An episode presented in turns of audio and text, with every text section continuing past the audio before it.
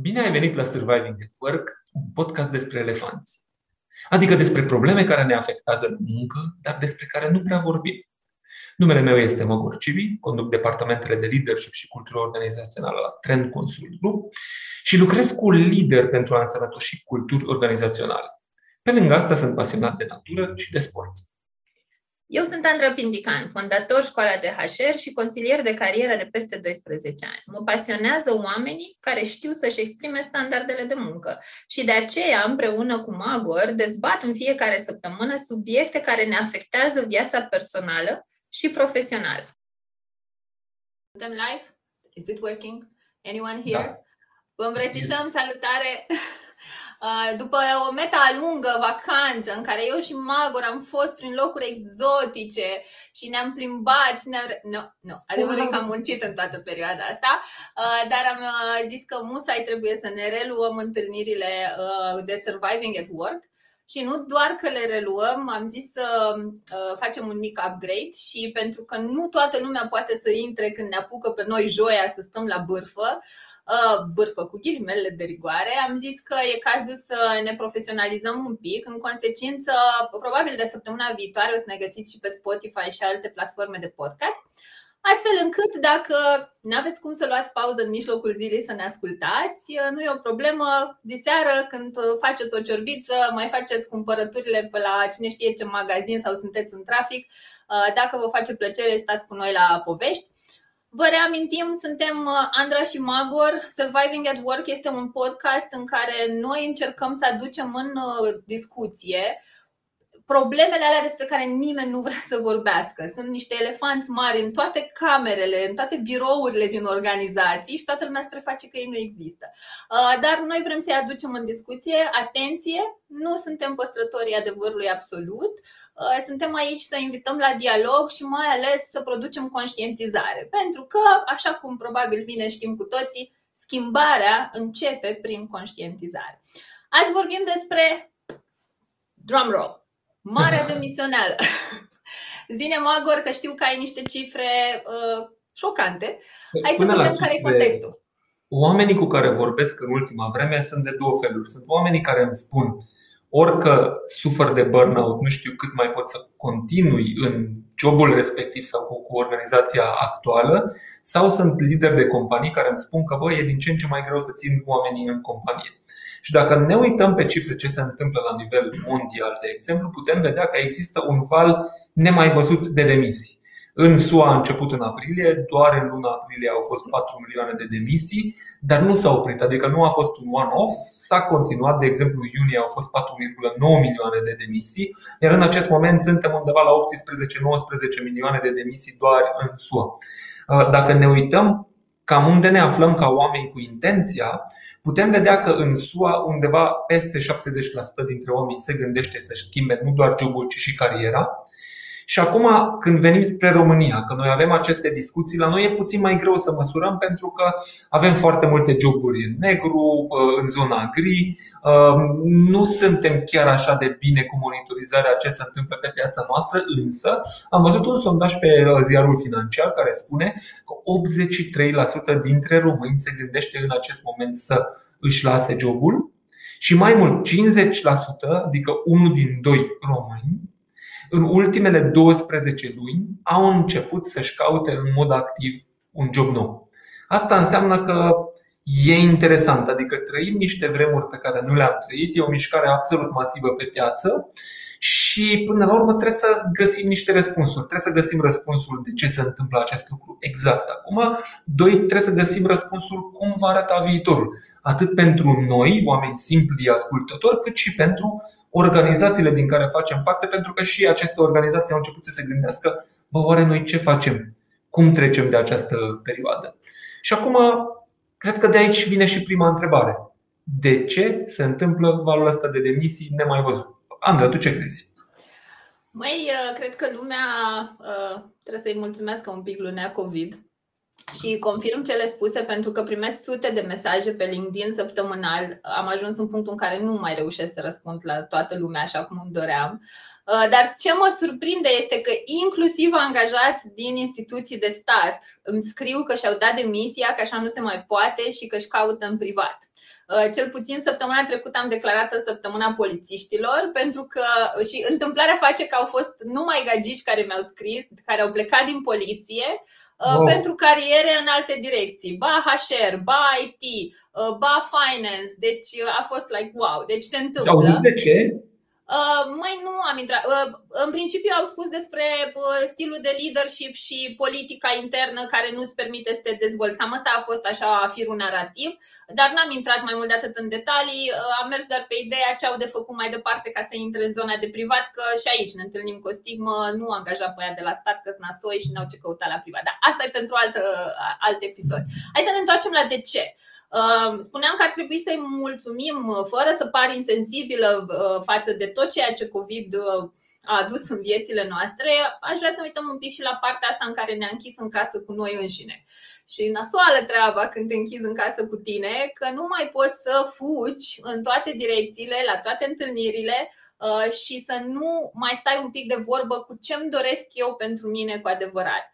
În momentul în care asta s-a întâmplat, cred că foarte mulți oameni au ajuns într-un punct în care și-au dat seama că nu sunt happy la muncă, merită mai mult decât primesc în momentul de față și mai mult, realist vorbind, s-a schimbat foarte mult piața muncii în ceea ce privește oportunitățile. Da? Sunt domenii care pur și simplu au explodat, creând la rândul lor cerere. Dacă ne uităm, spre exemplu, la marketing, nu că IT-ul n-ar fi fost uh, everyone's favorite și până acum, dar a crescut și mai tare cererea. Da? Și atunci oamenii încep să-și dea seama că merită mai mult și că sunt într-o piață plină de oportunități. Astea sunt lucrurile pe care eu le sesizez. Sunt convinsă că și la tine ajung totuși perspective diferite. Mie mi se pare foarte mult uh, că în momentul în care optăm pentru un job, uh, nu neapărat ne uităm la ce o să avem exact de făcut Uh, ne uităm la tot felul de lucruri conexe, cum arată sediul, cât de mare o să fie salariul, ce fel de colegi o să am, cât de bine o să mă simt la compania respectivă. Depinde fiecare om pe ce pune accentul. Și mi se pare că în această perioadă a COVID-ului, când a trebuit să stăm acasă, mai ales după ce ni s-a spus că nu nu o să vină niciodată timpul în care oamenii o să poate să stea acasă, că joburile noastre ne cere de la noi să stăm la birou. Ei bine, toată lumea a stat acasă și a rămas singur cu muncă. Adică nu mai discuții cu colegii, nu mai socializare, nu mai sediu frumos, nu mai puteai să folosești mașina de serviciu. Toate părcurile, toate ambalările frumoase ale joburilor au dispărut și ai rămas doar cu munca, care cumva a cauzat câteva lucruri. Unul dintre lucrurile pe care le-a cauzat este că majoritatea interacțiunilor tale au fost tranzacționale. Toată lumea te suna de la job că vreau asta, vreau asta, uite următorul uh, KPI, următorul obiectiv și și gândirea a fost foarte KPI-oriented. Și noi totuși la job avem foarte multe momente de deconectare când mai vorbim ceva cu cei din jur, când mai vorbim de viața noastră personală, când mai discutăm de meci sau așa mai departe, acasă e mult mai greu să trăiești asta. Și acum când joburile au rămas goale, a trebuit să ne punem întrebarea, bă, dar mie îmi place ceea ce fac? Și mulți oameni au ajuns la concluzia că până acum cumva au reușit să nu se uite la ce fac. Au reușit să completeze din alte zone ale vieții, dar când rămâi tu și munca ta, dispare bucuria, dispare distracția, dispare tot ce te făcea să te trezești și să faci ceva. Și așa apare o rată foarte mare de burnout, care iarăși duce acolo ca oamenii să spună, bă, nu mai pot, nu mai vreau, hai să vedem what's else, ce altceva mai găsesc pe piață. Și în anumite zone găsești pe piață, în alte zone nu găsești pe piață, dar iarăși vedem niște cifre foarte impresionante cât de mulți oameni, și asta iarăși e unic, cel puțin în istoria măsurată, cât de mulți oameni demisionează fără să aibă vreo alternativă. Adică până acum, acum pregăteai demisia, cum arăta și sondajul, 50% dintre români își căuta un nou job, avea 1-2 interviuri deja și când simțeai cumva că te apropii, că ești aproape sau chiar cu contractul semnat, mergeai să anunți pe par în partea cealaltă că ok, eu plec. Acum foarte mulți oameni, fără să aibă vreun lead, spun, bă, eu nu mai pot, I have to leave. Da, eu uh, observ încă un aspect uh, din ceea ce îmi scriu oamenii, pentru că oamenii vin către mine să le recomand ce să facă mai departe, ce, ce job să-și ia. Unii care zic nu mai vreau, nu știu, să aud de call center. Spre exemplu, cred că cele mai multe mesaje în care aud nu mai vreau să aud de sunt cele de la cei veniți din BPO-uri. Uh, și oamenii vin către mine, ce îmi recomanzi? Evident, trebuie să ne uităm la skill-uri transferabile și așa mai departe, dar eu vreau să îi pun pe toți oamenii să facă doi pași în spate. Până la ce îți recomandă un specialist, până la ce îți cere piața, hai să vedem cum facem să ne asigurăm că peste 2 ani nu o să fii într-o situație similară. Cum ne asigurăm că începi să cauți un job conform identității tale?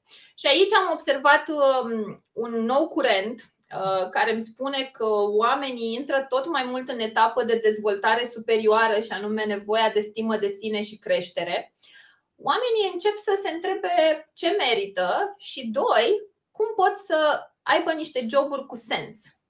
M-am săturat să fac chestii fără niciun sens, m-am săturat să nu contribui, să nu valoreze nimic munca mea sau să nu fie nimic palpabil. Și observ această căutare a sensului în muncă, lucru care mă bucură teribil, pentru că evident în momentul în care găsim un sens în munca noastră și sensul ăla nu trebuie să fie dat de uh, să fac 5 lei în plus la salariu sau să am nu știu ce asigurare medicală, uh, ci să fie efectiv un job care să-ți permită să-ți manifesti identitatea cine ești tu cu adevărat, care sunt punctele tale forte, care sunt lucrurile care te pasionează și în care crezi, la ce ești foarte bun? Și combinând toate astea, care e jobul care îți permite să te manifesti. Și iată că oamenii au început să caute chestia asta foarte mult și surprinzător nu ține de vârstă. Deci îmi scriu și copii de 20 de ani că își caută un job care să conteze și așa și îmi scriu și persoane la 50 și că îți dai seama, ani de carieră în spate în care au făcut lucruri pe rit vechi, da, cum era înainte, cu o meserie aia și mor, ești la pensie, n-ai voie altceva. Și mi se pare super wow, pentru că dacă ne uităm la istoria muncii, am avut munca agrară hăt încolo de mult, am avut-o pe cea industrială, am trecut la munca tranzacțională, da? muncesc 8 ore, îmi dai 5 lei. Acum suntem într-o etapă a muncii transformaționale. Dacă vin la tine în companie, în ce, mă, ce devin? Cum mă transform? Cum mă crești? Da? Și acum văd că ne ducem spre munca cu sens. Și aici, dragi companii, să vă văd eu cum faceți employer branding și de aici cum atrageți oamenii potriviți. Cred că un alt motiv pentru care se întâmplă demisiile în acest moment, exact rigiditatea. Nu suntem obișnuiți în organizațiile noastre ca să avem discuții reale. Adică efectiv să încercăm să înțelegem ce se petrece în capul oamenilor, în sufletul lor. Nu observăm oamenii, adică eram destul de tranzacțional și, cum spune și uh, Andra.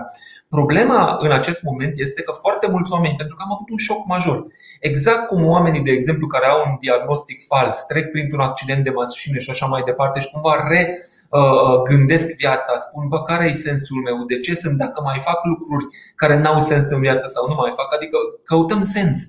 Și revenim și lansăm astfel de discuții în organizațiile noastre. Spunem, păi, uite, am putea să facem lucrurile altfel. Și, și din partea cealaltă, adică din management, managerii, liderii au trecut exact în acele uh, procese, sunt speriați și ei, cum suntem și noi, și de multe ori din reflex resping astfel de discuții. Iar în momentul în care ți se refuză uh, uh, conversația deja, adică ți se refuză investigația, nu ești ajutat, pentru că am văzut sondajul ăla de pe unde lucrăm, unde spun 81% dintre români spun când ajung la burnout, nu se simt ajutați de organizațiile în care sunt. Și aici e o mare problemă, e o mare ruptură. Și acum cred că asta poate să fie o ocazie pentru noi să înțelegem în sfârșit ce ar trebui să facă managementul, ce ar trebui să facă leadership-ul și nu este neapărat să pompeze oamenii sau nu este neapărat să spună oamenilor ce să facă, ci efectiv să înțeleagă, să, să reușească cumva să înțeleagă procesele lor și să reușească să motiveze și în timpuri grele. Pentru că în această perioadă e un timp greu, vrem, nu vrem, cu demisii sau fără demisii, oamenii pleacă. Și de oamenii care nu pleacă, și ei suferă de tot felul de, de, de probleme, de sindromul impostorului, suferă de burnout, suferă de singurătate și de alte lucruri. Și dacă nu există structuri în companii ca să susțină astfel de procese, nu numai plecarea va continua în felul ăsta, dar și productivitatea cred că va scădea semnificativ. Și acum depinde cum abordăm problema, cum mergem mai departe. Și aici, de exemplu, am putea să ne întrebăm ce e de făcut. Tu ce crezi că e de făcut? Păi hai să vedem pentru cine, la cine ne uităm. Ne uităm la organizații, uh, incluzând leadership și echipele de HR și ne uităm și separat la angajați, pentru că eu merg pe premisa că toată lumea trebuie să contribuie la o soluționare, nu uh, doar unii dintre noi. Da? Că și burnout-ul ăsta da, companiile, în primul rând, tot sondajul ne-a arătat că 76% din români au declarat că în ultimii 5 ani au avut cel puțin un episod de burnout. Și mai mult, sursele de burnout au fost uh, bad management, micromanagement la greu, volum de muncă prea mare, adică nu avem capacitatea să evaluăm concret, băi, câți oameni ne trebuie să ne facem treaba, da? Și cum ne asigurăm că îi aducem pe toți și nu punem un om să facă munca a doi. Și o altă problemă care izvorăște dintre a doua nu avem concedii. De ce nu ți iei concediu? Știi că noi am avut un episod pe tema asta. Păi n-are cine să mă înlocuiască. Care, din nou, e o problemă a organizației. Da? Și atunci hai să ne ducem o dată la organizație, o dată la angajat. O să-ți las organizațiile ție, că știu că acolo e elementul tău uh, uh, în care you shine. Uh, o să mă duc către angajați pentru că știi că eu o îndemn pe oameni să pună osul la treabă. Și hai să vedem prima dată. Înainte de această mare plecare, um, nu susțin neapărat să plecăm. Nu cred că demisia este soluția cea mai bună tot timpul. Înainte de a te hotărâ să pleci, asigură-te că ai făcut tot ce ținea de tine să fii bine în compania în care ești. Iați managerul la o discuție, știu, ar trebui să vină el către tine, dar nu tot managementul e trăinuit, nu tot managementul a fost uh, învățat cum să gestioneze resursa umană. Pentru că haideți să ne uităm la lucruri foarte simplu. Dacă mâine vrei să fii mecanic de locomotivă, ce trebuie să înveți? Cum funcționează afurisita aia de locomotivă?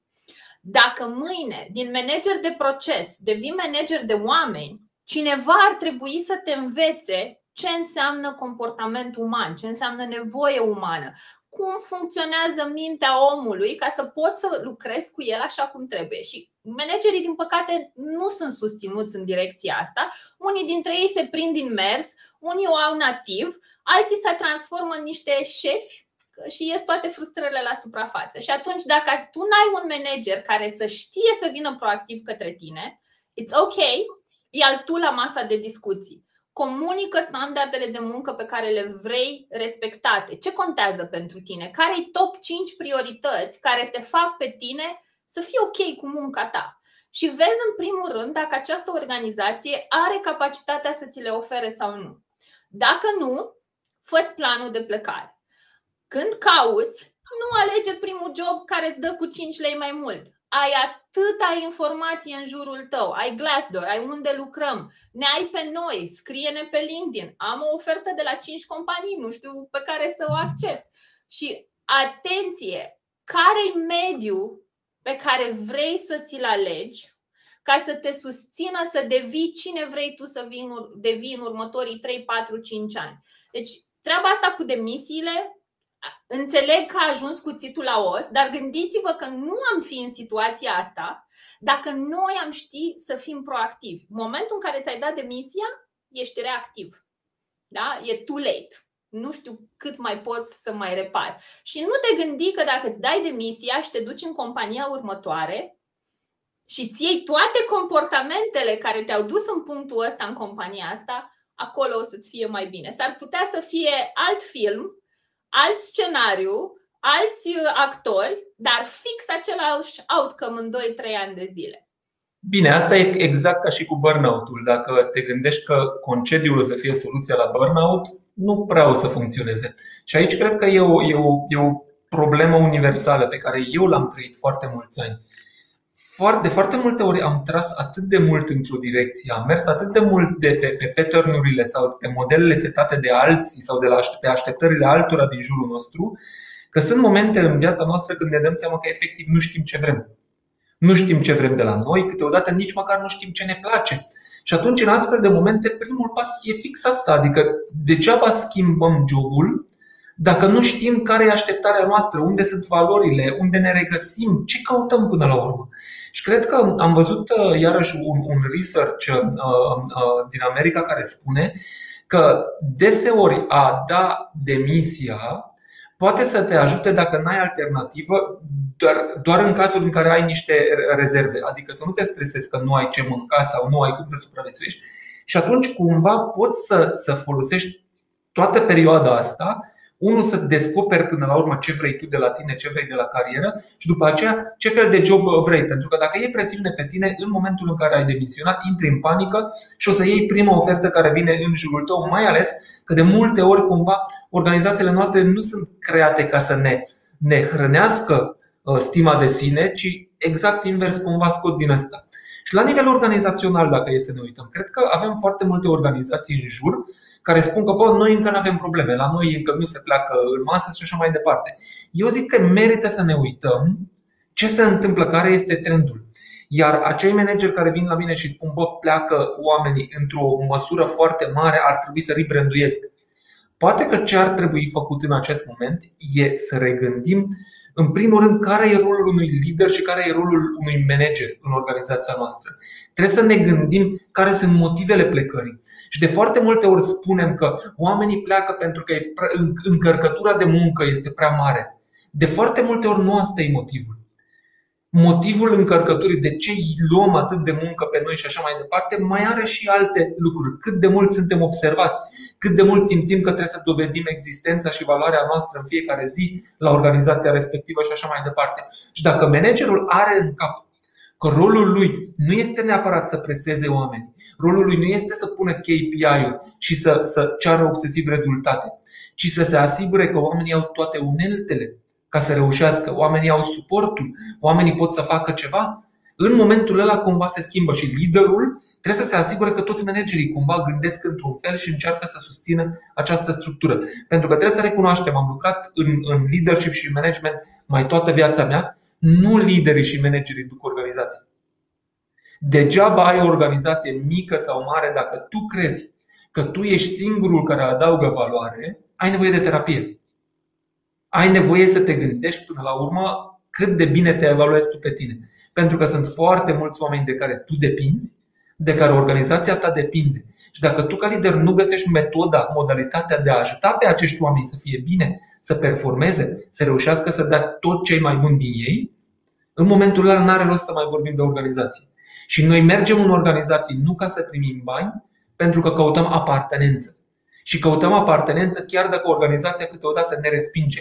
Imaginați-vă cum ar arăta o organizație care le dă sentimentul de apartenență, care dă sprijin oamenilor, care observă și apreciază oamenii. Și cred că primele organizații care vor face asta nu vor avea astfel de probleme. Și putem vedea foarte multe organizații pe piață care și în aceste vremuri au foarte multe aplicații, foarte mulți oameni exact care demisionează din diverse locuri spun noi vrem să venim la voi că e foarte mișto cultură.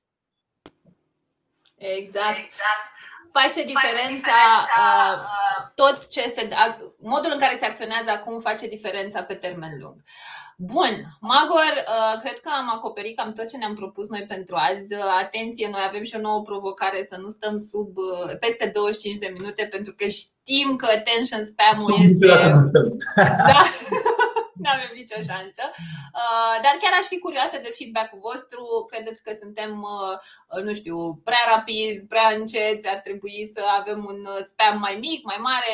Dați-ne niște indicații, uh, suntem deschiși la feedback până la urmă, credeți-ne. Uh, nu facem asta pentru că suntem super plictisiți și nu avem despre ce să discutăm. Uh, atât eu cât și Magor suntem foarte dedicați în a aduce o schimbare în piața muncii din România și căutăm și noi toate modalitățile prin care putem face asta și mă întorc la conștientizare, aducem subiecte care să vă ajute pe fiecare dintre voi să identificați unde sunt acum în viața mea, unde aș vrea să fiu și ce am de făcut ca să-mi fie mai bine. Acestea Care fiind spuse. pe noi să ne redescoperim până la urmă, exact. că e o exact. grupă continuă cumva sau o călătorie. Oh. Ah, dacă, da, dacă facem un podcast despre lupta continuă de descoperire, vreo șase zile stăm live, nu ne mai oprim. Uh, mulțumim super mult, uh, ne bucurăm că ne-am întors, suntem super excited de sezonul ăsta, avem niște topicuri wow. Uh, mulțumim pentru sugestii că toate au venit de la voi. Și scrieți-ne pe LinkedIn. Aia e, scrieți-ne pe LinkedIn. Zi super faină să aveți. Mulțumim mult! Mulțumim că ne-ați ascultat! Găsești toate episoadele din Surviving at Work pe paginile noastre de Facebook și LinkedIn, dar în curând și pe Spotify și alte aplicații de podcasturi. Scrie-ne pe LinkedIn dacă vrei să ne spui ce subiecte sunt importante pentru tine.